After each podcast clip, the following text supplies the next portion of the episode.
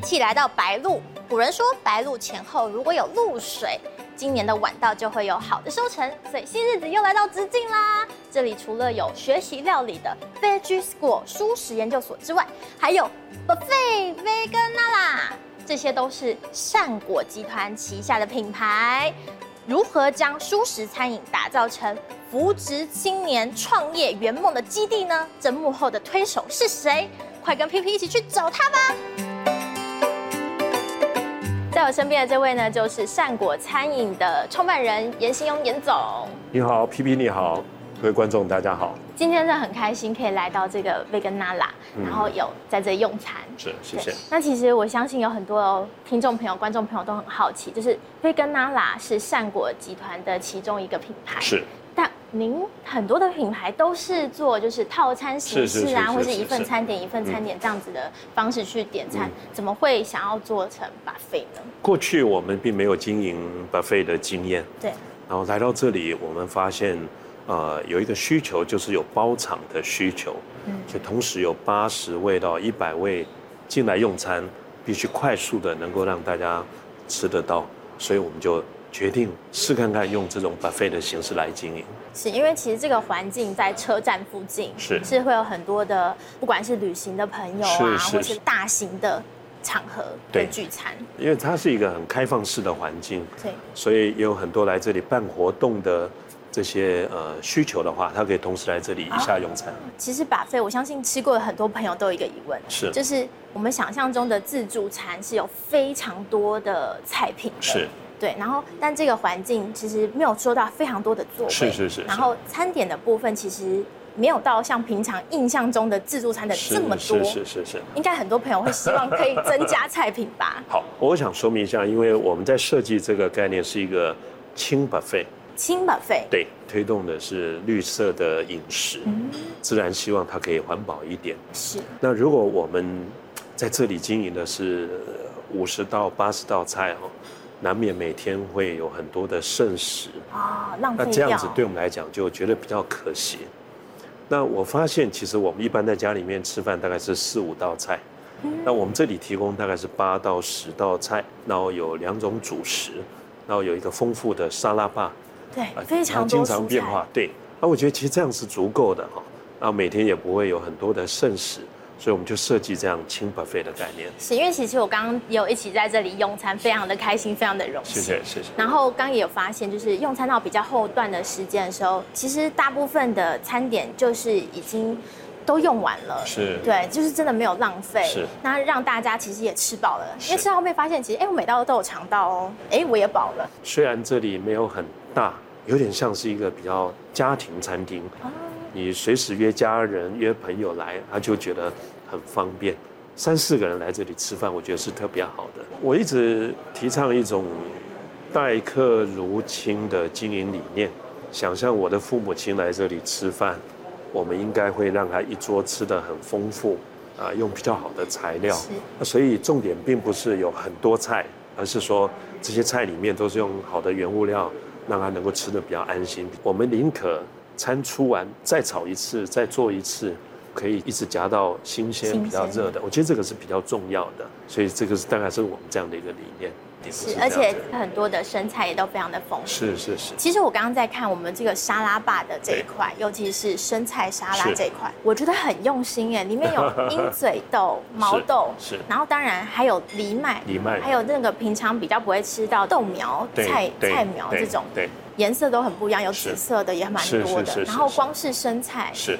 就有四五盘不同的生菜，在选择上为什么会以这么多种来去做选择？呃，有很多女性的客户，她午餐并不想吃的太多油腻的东西，她可能只要沙拉、面包、汤，或者是一个简单的一个午餐轻食。那我觉得一个丰富的沙拉就很重要，所以我们有很多的蔬菜水果。包括三种不同的酱汁，都会型的女性，她觉得说，哎，这个很符合她的需要。那有一些如果没有时间在这里慢慢吃，她也可以用一个餐盒，然后外带回去，在自己的办公室里面吃，也很方便。这里有外带，可以，跟平常想象中的自助吧真的不一样。是，然后用很平价的方式，就可以吃得到他选择自己想要的菜品，还有沙拉是这样子。哇，这样真的很多元呢，都是自己喜欢吃的。是啊，而且重点是跟平常自己煮啊，或者是外面吃到的味道不一样。在菜单上的规划呢，有什么不一样的地方吗？其实我们在吃蔬食哈，最主要是需要一些蛋白质的来源。对，所以我们有一些豆制品啊，豆腐的料理了。有，刚刚有吃到一个是什么？蟹黄豆。啊，蟹黄豆吧。蟹是谢谢蟹。谢谢是蟹，对。然后包括你说的鹰嘴豆啦，这些豆制品。鹰嘴豆，我觉得这个是蛮重要的。呃，我自己认为要有一个大概二一一的这个比例了，百分之二十五的这个蛋白质，呃，百分之。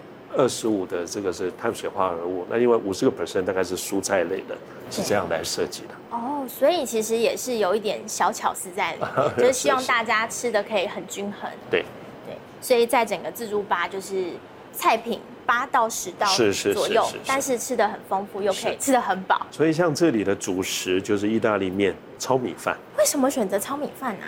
用宜兰有一个行健村的有机糙米，那我觉得糙米饭是全谷物，其实吃的是比较好一点啊，所以我们这里没有提供白米，大概是这样做设计了。还没介绍我们今天的这个节气料理，白露到底适合吃什么呢？嗯、我们在 buffet 里面，Veganala 里面有看到一道，就是炉烤时蔬。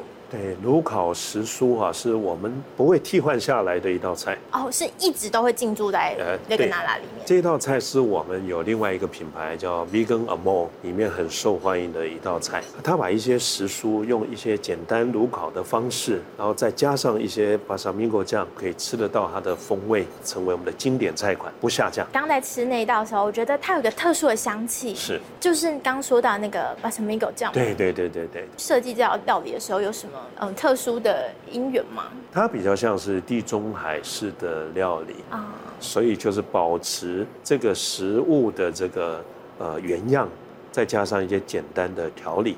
所以我为什么呃当时在讲的时候，我们这里并不限定是中餐西餐，不同风味的餐都可以放在里面。如果去我们餐厅吃单点价格比较高，我们在这里放在 buffet，大家平常来都可以吃得到。其实除了这个我们的 Veganala 的这个 buffet 之外，还有一块非常特别，嗯、就是这个蔬食研究所，是是是，料理教室。对啊，我们有两个料理教室，一个是厨艺教室，一个是烘焙教室。因为我们的品牌哈，除了呃蔬食的餐厅，也有面包店。那我们这里就是能够希望把这个教学分享给更多的民众，同时也希望可以培育更多的青年。我发现哦，因为台湾这么多的大学。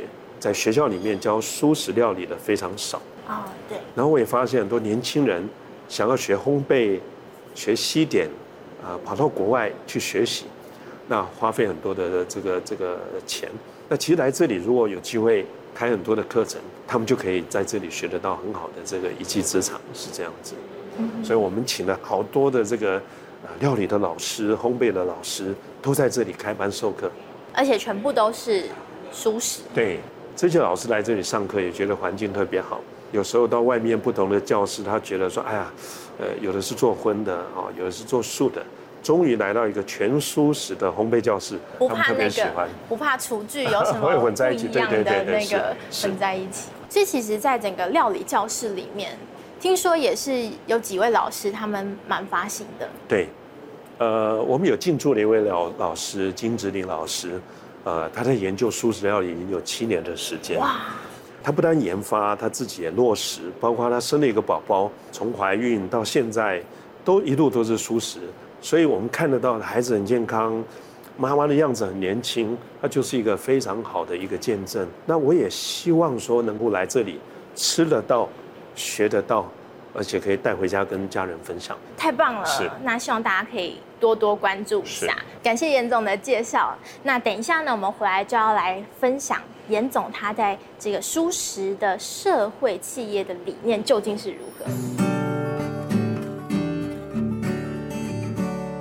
接下来呢，要跟严总来聊聊当初在创立善果餐饮这一块的时候，是抱持什么样的理念来创立的？是是，严总，其实您过去。自己也是经营荤食餐饮这一块，很长一段时间。四四年的时间。是，对，其实也是蛮成功的。是。但后来为什么突然就是要转变成蔬食？我想当时我自己本身开始有一些学习，那我们希望可以让公司成为一个利他的经营企业。嗯。如果我们的这个事业是能够呃利益我们的同仁，利益我们的客人，甚至也对这个环境好一点。嗯。也许蔬食是我们一个很好的一个选择。那第二个是说，呃，我自己上课发现，蔬食对健康确实是很有帮助。怎么说？包括我还有我的家人，都因为食物的改变，对自己健康有很大的影响。啊，我感觉我已经听到一些这样的召唤的声音哈。台湾的吃素人口比例是世界第二高。那过去有很多前辈在经营蔬食的餐厅都很了不起，很努力，很坚持。那如果有机会可以帮助年轻人好好的经营蔬食的餐厅，甚至有机会走到国外，我觉得这是很棒的一件事情。当初在转型的过程，嗯、年龄已经是要将近要五十岁的时候，对啊，对啊，哇，在中年这个时间来选择重新创业，对，是很大的一个勇气。对，有时候我们说五十就知天命嘛，哈，就是五十岁以前，我觉得啊，我可能会努力的在工作，发展事业，但五十岁以后，我想做啊比较有意义又可以帮助年轻人的事。所以这次创业就是以能够帮助青年创业为目标，完全是以利他为目标啊，这是我最希望想做的。是，所以其实刚刚就一直说到要帮助青年，帮助青年。所以从第一间这个上善豆家开始，然后一路到现在的，哎，最近又开了像拉面店啊，对对对，跟拉拉这样子一个把费形式的，也都是以这样的目标来做选择。呃，严格讲，我们应该是一两个品牌多开几家店。但是因为刚好这几年疫情，那我们觉得没有关系，我们就先把各种舒适的可能先把它架构好，都先来开，先开一家店，先开，一家样板店，拉面店也好了，轻食的 buffet 也好，嗯，我们先开一个样板，那确定它可以经营成功之后，我们再让年轻人去发展。哦，所以不是说，哎，先开了就让年轻人自己进去试，是你们要先试一下整个营运的状态，然后形式、菜色等等。通常每一个品牌的第一家店是由公司百分之百，我们先来创立，确定成功之后，我们就想让年轻人来发展，让他有机会可以当股东，让他可以赚更多的钱，然后再去帮助更多的人也开餐厅，是这样子。当初会想要培育年轻人这一块，是您看到了什么样子的一个？呃，我刚刚提到，因为台湾吃素的人口比例这么高，对，可是，一百多所大学里面，只有一个大学有素食餐饮科系，所以代表是说，我们少了一个帮助年轻人来经营素食餐饮的呃一套完整的系统。是，所以这也是为什么我们开了这个素食研究所，为什么我们希望多品牌，就是觉得说。如果从台湾出发，有一套办法能够让他们进得来、学得到、出得去，自己拥有一番事业，然后赚到钱，改善家庭，再去帮助更多人。我那时候在跟严总聊天的时候，其实就有问到说，哎，当初像这样子，比如说像开样板店，然后让他们有机会去经营一间新的店，也许是加盟，或是自己就是做这个店店长，不只是开像善果的这种企业而已，还有开自己的品牌的。呃，对。呃，如果他留在我们这里叫内部创业嘛，哈，如果他想自行去创业，当然也没有问题。呃，现在就有好几位我们的青年都在外面开店，开得很成功，啊，面包店啊，西餐、中餐都有，甚至回到他们自己的家乡，北中南都有。当然，他愿意留下来，我们就会有计划的帮助他来发展。那如果他想自主了，当然我们也祝福，也帮助他，也没有问题。其实很多的企业现在都希望可以培育年轻人。对对，那当然目的一定是希望他可以留下来。可是你们不是以他一定要留下来为目的。呃，这个叫以终为始。他愿意来经营素食餐厅，已经这么不容易了。但他如果定下这个目标，我们就帮助他来完成。所以我个人的看法，并不是善果餐饮有一个大目标，希望他们 join 来完成。而是他们愿意来经营素食餐饮，我们愿意来帮助他来完成，是这样子的。那这样成本上不会说哎很消耗吗？倒不会，因为善果餐饮本身也不断的在发展，不断的培育青年。那很多青年在这里，我们也帮助他，让他有机会可以成为股东。他留下来，我们也很特别高兴，有一套发展计划在他身上。甚至于我们接下来还有新的计划，不只是青年了，啊，有一些中年、中壮年都有可能可以就业。对对对对对，只要他们愿意从事数字餐饮事业，我们都很乐意来帮助他。您当初是发下一个很大的心愿，就是要帮助一万个年轻人。为什么是一万位呢？呃，我在八年前读了稻盛和夫，就是日本有一位经营之圣，大家都认为他非常了不起的企业家。然后我读了他的书，我就有受到很大的学习和感触。我也加入他的一个学习的私塾，叫圣和塾，认为说啊，原来一个企业家不应该只是完全以赚钱为目的，是应该可以照顾好员工，照顾好客人，回馈这个社会。那我认为素食就是如此，它又环保，它又是一个绿色餐饮的好的事业。那如果我们起步帮助年轻人能够做得起来。这个是很开心的一件事情，以利他为精神，来创办这样一个餐饮事业。我听说，其实您过去呃有提倡一个服务，感动服务。对，感动服务的意思就是，我们在服务的目的，不仅是让客户满意，而是可以让客户感动。跟我现在在提倡的这个待客如亲的用意是一样。如果把客人就当作是你的家人一样。这个就是最好的感动服务。每一道菜我都很愿意去参与陪同，跟师傅一起来研究。您亲自下去参与啊？我就每天都在试吃啊，所以他们说我每天都永远不断的在试吃。我一天通常大概有两顿饭都在餐厅里面用餐，因为以前我曾经试过啊，一次试十几道，就试到后最后我已经很撑的吃不下了，食之无味。后来我发现一天试一餐，试一道菜。然后试了之后，马上再重做一次，再改善，再改善，有时候甚至于七次八次，终于把它调整成最好的状况，它就成为一道经典的菜款，是这样子。然后把这样子一道菜也传授给年轻人。对对对对对，觉得有时候慢就是快，你慢慢每天一道一道来，反而最容易找到那种比较好的这种方法。也是能够比较找得到它的精髓。对，大家来到这这样子一个舒适的餐厅、舒适的环境里，嗯、您是希望可以让大家有什么样子的体会呢？呃，吃素不严肃。吃素不严肃。对。哪个严哪个素？呃，它有两个意涵哦。第一个，我觉得吃素是很开心，哪怕呃你平常是吃荤的朋友，来到这里也吃得很高兴、很自在，不是宗教式的那么严谨。而是能够吃得很欢喜。第二个严是不严，就不说它是素的，所以你来这里吃完了，甚至都没有发现原来今天都没有肉，所以叫不严肃。我们有个汉堡店，嗯，那很多客人吃完了，他都不知道那个肉是素食的肉，啊，所以他才吓一跳，原来这个是素的。我们不说，你也没有想到，所以吃素。不严肃，是，所以也希望我们所有的好朋友来到像善果餐饮这样子一个集团里，所有旗下品牌呢，都可以一起有感受到吃素不严肃，不说是素的，但是呢，你也感受到非常的欢喜，然后不觉得吃素是一件很严肃的事情。是，那我们也希望大家都可以一起来到这里，我们的 Vegan Lala 一起来享用好吃的素食 buffet。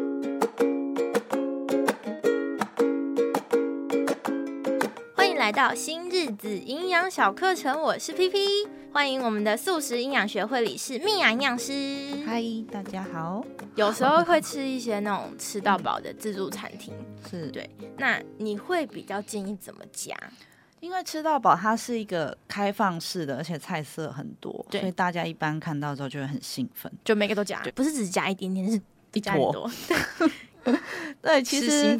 吃到饱，它是一个蛮适合大家偶尔去接触的饮食模式的原因，是因为平常我们在家不会准备那么多种不一样的菜色，oh. 所以其实你可以趁机去学说，哎，这原来可以这样做，或者是说假设有一些人他对某一些食材，举例说，嗯，青椒或甜椒，他本来就不喜欢嘛，嗯、但是自助餐搞不好有做出不同的方式，对，是可以让他接触到之后，他发现说，哎，其实我没有那么讨厌这个食材。那要怎么去正确的吃？如果是以我带个案的习惯，我会请他先去绕一圈。手上先不要拿盘子，先不要夹，是不是？你先不要夹，不要冲动，不要冲动。对，你先看好，你先绕一圈，先看过说，哎，到底有什么菜色？这是第一件事。嗯、那再来就是，我们最好是在取的时候先取少量。那取少量的原因是因为有时候有一些东西看起来很好吃，吃起来不一定，或者是有一些东西看起来 还好，但吃了惊为天人。嗯嗯。那比较理想的方式是你每一项都先取少量一点。那等你试吃过后，下一次你再决定说，哎，我是不是还想再吃一点？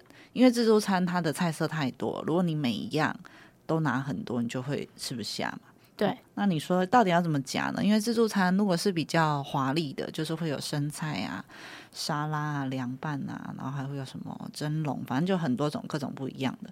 在夹的顺序，当然最建议、最理想还是先从生菜入手为主。呃，生菜沙拉它会有很多不一样颜色、不同种类的生菜，一般人在家其实不容易接触到。嗯、而且特别是我有时候都会教个案说，如果你看到那种紫色啊、深色的芽菜啊，你就尽量多吃一点，因为那个其实单价比较高之外，那种芽菜的抗氧化能力都比较强。哦，所以想变美。就是先吃紫色、深色、深紫色啦、深红色啊这种生菜，因为其实一般大家在外面吃到的生菜种类，如果不是自助餐，可能就是红萝卜丝啊，嗯，或者是一般的莴苣，比较不会接触到这种芽菜类。是有一些它可能会有紫高丽菜的芽苗，嗯，或者是绿高丽菜的芽苗，甚至是豌豆苗。哦，对，这些大家会比较少接触。先吃这些的好处是，因为等一下你就要吃一些很 heavy 的 食物嘛，你知道打个底，有个挡箭牌这样。而且其实吃东西的顺序也是蛮重要。无论今天我们有没有血糖控制的需求，嗯，我们都会蛮推荐大家先从膳食纤维含量高的蔬菜类先吃。为什么？因为你先吃蔬菜的话，再等一下餐后的血糖幅度升上去的速度会比较慢。所以对于血糖控制会比较好，像在日本就有做过研究，是比如说你先吃白饭，嗯，然后再吃青菜啊，其他的食物，跟先吃青菜，然后再吃白饭配其他的食物，血糖的升幅速度，先吃青菜的差蛮多的。举例啊，比如说你餐后会升到一百五好了，如果你先吃蔬菜，大概只会升到一百二、一百三这样。这样子对我们来说好处在哪里？因为当你血糖稳定的话，身体整个的发炎的反应是会比较小的。我们血糖尽可能的维持稳定，其实对身体是比较好的。所以其实不是只有说需要血糖控制的人，嗯，需要去。其实对于一般人都需要。像我们在前几集有讲过 AGES 嘛，嗯，那 AGES 就是当你血糖一直长期处于高点的话。或是上上下下的，对，一直这样子云霄飞车的话，还蛮容易会产生的。那这样你可能皮肤就容易长斑呐、啊，胶原蛋白容易断裂啊，等等的。而且还是不可逆的，上次有说，对呀，就是烧焦了就不会再回去。对对对，记性很好。对，所以我们刚刚提到说先吃蔬菜嘛，嗯、那蔬菜完之后，接下来我们就要去看说，哎，有没有什么蛋白质类的食物。像是现在蛮多自助餐，它会有凉拌的鹰嘴豆啊、凉拌的毛豆啊，这些尽量接近原始形态的，都蛮鼓励大家可以先夹到盘子里。那如果是一些比较偏油炸类的豆制品，在这一种状况下，你说完全不吃是很难呐、嗯、那一样就又回到第一个建议的原则，你就是先夹一小块吃吃看，你就夹一点点就好了，因为你等一下后面还要再吃别的东西。嗯，那夹完蛋白质类之后，再就是可能主食类。那因为主食类很复杂，又会有饭呐、啊，又会有面呐、啊，又会有披萨。那哦，我想到的方式是，其实大家可以试试看，不要用盘子装，用 碗装，其实都有碗。哦，oh, 因为我们拿那个盛汤的碗，对，因为我们亚洲人吃这种主食的习惯其实是碗。你用碗，你会比较有概念，知道说你到底装了多少。你用盘子，其实很容易会超量。Oh. 你这边一坨面，那边一坨饭，这边一个披萨，一边这个，其实你的总主食总淀粉量已经超过你平常吃的量，可能很多倍，你都不知道。你等下还要吃甜点嘞、欸，哦，对呀，甜点是淀粉诶。对啊，所以说其实自助餐它是一个很丰盛的饮食模式，但是如果你是抱着一种我就是要吃到撑，我要狂吃的念头去的话，不管我怎么教你，你都会吃过量。哦，所以还是要有意识的说，如果我今天要吃，想吃炒饭，要吃炒面，那你就是拿一个碗，然后你就是想说，哦，那我今天可能炒饭就不要装到满满的一碗，我就装四分之一碗。那剩下四分之一碗，我就有 quota 可以吃，可能一片披萨啊，或者是吃意大利面啊，或者是吃早包子啊、蒸饺这类的，就是主食类的，蛮推荐大家改成用碗，你用碗装比较会有意识到说，哦，我好像已经吃了两碗了、三碗了的主食，你会比较有概念，而不是用盘子，因为盘子。我有很有印象，我有一次跟一个大哥，反正一群长辈去吃自助餐，嗯、然后我有一个随行的友人呢，他就第一盘他就装了超多的炒饭，然后炒饭上面又叠炒面，然后炒面上面又叠意大利面。这嗯、呃，这这件事情，营养师看了以后会什么感觉？没有，因为我在吃饭，我比较不会给人家太多的建议嘛。对对对，因为我觉得那你是心理 OS 没有，我就想说，哦，他还蛮。蛮勇敢的，这样，然后就有一个大哥看不下去，看到他就说：“你是监狱出来的。”他就叠在一起，没吃饱这样。对，而且因为其实如果你一开始就吃这些主食类，会有点可惜，因为主食类是大家很常接触的。我们去自助餐其实就是吃个味道，而不是靠那去把它自己撑得很饱，因为这样你就没有机会去接触到不同的菜色。哦，所以其实应该说淀粉放到最后。的好处还有一个就是，你可以全部都吃过一轮、嗯、两轮，然后真的吃不饱，你再去用那个淀粉填饱。对，因为其实它大部分提供就是，其实就是炒饭、炒面或是意大利面这种，你外面蛮容易接触到，嗯嗯嗯，反而是一些特色菜，那种凉拌的沙拉，你在家绝对很少人会自己做。嗯，那因为他们有各种搭配，我是觉得那个反而是，嗯、呃，你可以把比例放大一点会比较好。对，然后再来就是饮品的部分，因为饮品很容易会不小心就喝很多嘛。哦，所以如果在吃这种自助餐的话，当然最最最最好就是选比较没有糖的，甚至是没有热量的饮品，比如说无糖的茶，或是现在有一些有气泡水。那如果真的很想要喝含糖的饮料，或者是想要喝果汁，也一样，就是如果你平常装的习惯是一次装到满。我啦，如果是我自己，我都是先喝一小口，确认说哦，这个味道我可以，我才会再多装一点点，而不是一次装半杯回去，然后就哦不喝掉又觉得很浪费，喝了又觉得热量很高，喝了很罪恶，不喝又觉得对不起。对，所以就是其实饮品的部分最好还是选无糖系列，当然是最理想了。嗯、那如果你看到有一些蛮有特色的，你就是试喝一下，试喝一下，因为自助餐这种东西都是在精不在多。嗯，对啊，你你你要吃饱，其实说真的，你去自助餐蛮不划算的。我的意思是说，明就是要去尝试不一样的食物，然后你把自己撑得超饱，然后其他都吃不下，很可惜。对，然后最后就是甜点跟水果嘛，因为有一些人的习惯是，他会什么甜点他都想要吃吃看。对对，可是他都他都有的会很大份，有的有的很大，有的很小。那如果你是有。多数都是跟朋友一起去吃嘛，其实就是可以跟朋友一起讨论说，哎呦，你等下有没有比较想吃哪一个？然后我就跟你分，因为大家绝对不会是想要吃甜点吃到撑呐，多数人 都是想要，哎，这好漂亮哦，这好可爱，我想要试试看。那你就是跟朋友讨论说，哎，那不然这个等一下我跟你一人一半，嗯，或者是这个怎么分？其实水果也是啊，它会有很多种嘛，有些人就一次夹个三片、四片、五片，其实你就是每一种都可以先夹一片。然后吃也有技巧，你不要先吃甜点再吃水果，这样你吃什么水果都很难吃。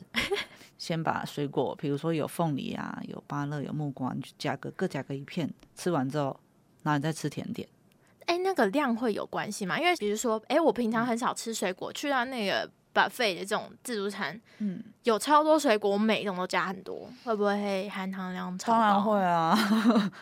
就是我们饮食最好就是要每天都均衡，而不是一次就进来，因为这就像领薪水啊，你不会因为领了一次薪水你就会变超级大富翁啊，一样啊，你不会因为一次吃了超多水果，你隔天就变得貌美如花，不会，而就是其实我去啦。或者是我跟个案分享，都是你可以选一些你平常接触不到的、平常没有吃的水果，或是比较少吃，或是处理起来对你而言是比较麻烦的，嗯、像凤梨呀、啊，嗯嗯、或是木瓜，或是火龙果这种你比较少接触到，你就趁那个机会选那种，而不是选你常常接触的什么苹果、苹果、芭乐、香蕉。我就觉得啊，你平常就吃得到，你为什么要花这么多的费用来吃平常吃得到的东西？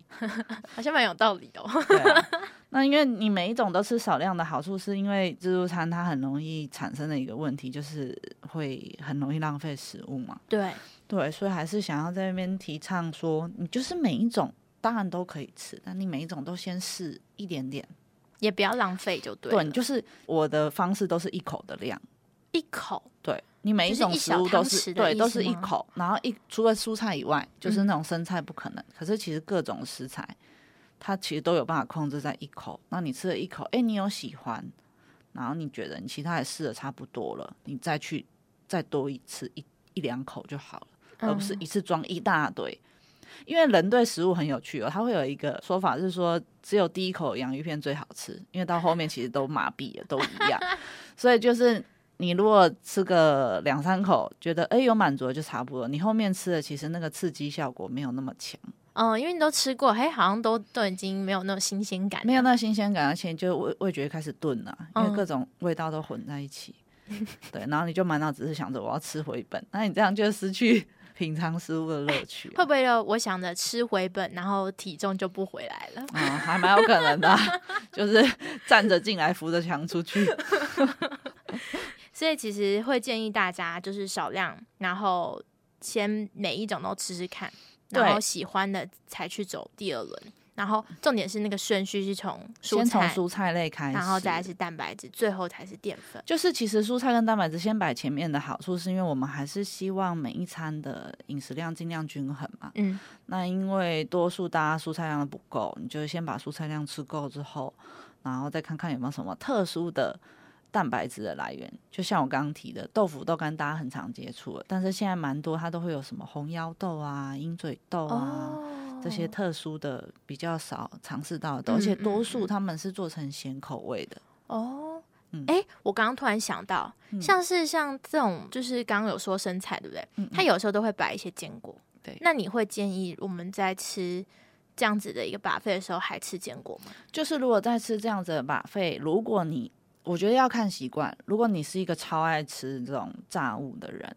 那你如果再、嗯、再把坚果放上去，它油量真的就会比较多，太多。你像我，我对炸物就没什么兴趣，不是因为我是营养师，而是因为就是我就是天生就没有很喜欢吃炸的。对，如果是我，我的那个沙拉上面我就会撒很多坚果，而且就像刚刚的吃水果的方式一样，会选那种我平常很少吃、没看过的坚果，或者是我吃的几率比较低的。嗯，像有一些，不过也要注意啦，因为有一些坚果它可能是有油炸过的哦，尽量选那种看起来比较没有炸，就是没有看起来亮亮的那种。对，亮亮的，有些可能是什么枫糖核桃啊、蜜汁腰果啊这种，不是不能吃，你可以夹个一样一两个。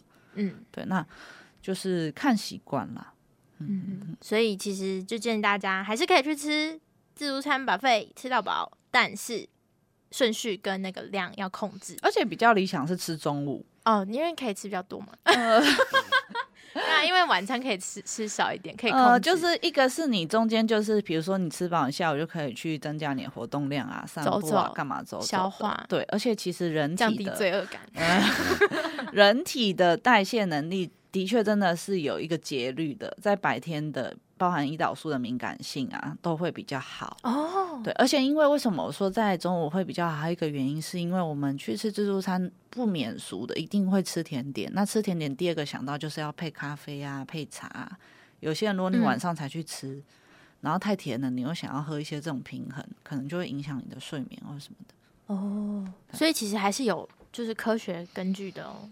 大家，嗯、我们还是选中午吧，那个定位。比较 就就有条件，当中我会比较好啦。那没有晚上没有不行啊，就就是就是看看个人习惯了。那我们就下集再见喽，拜拜，拜拜。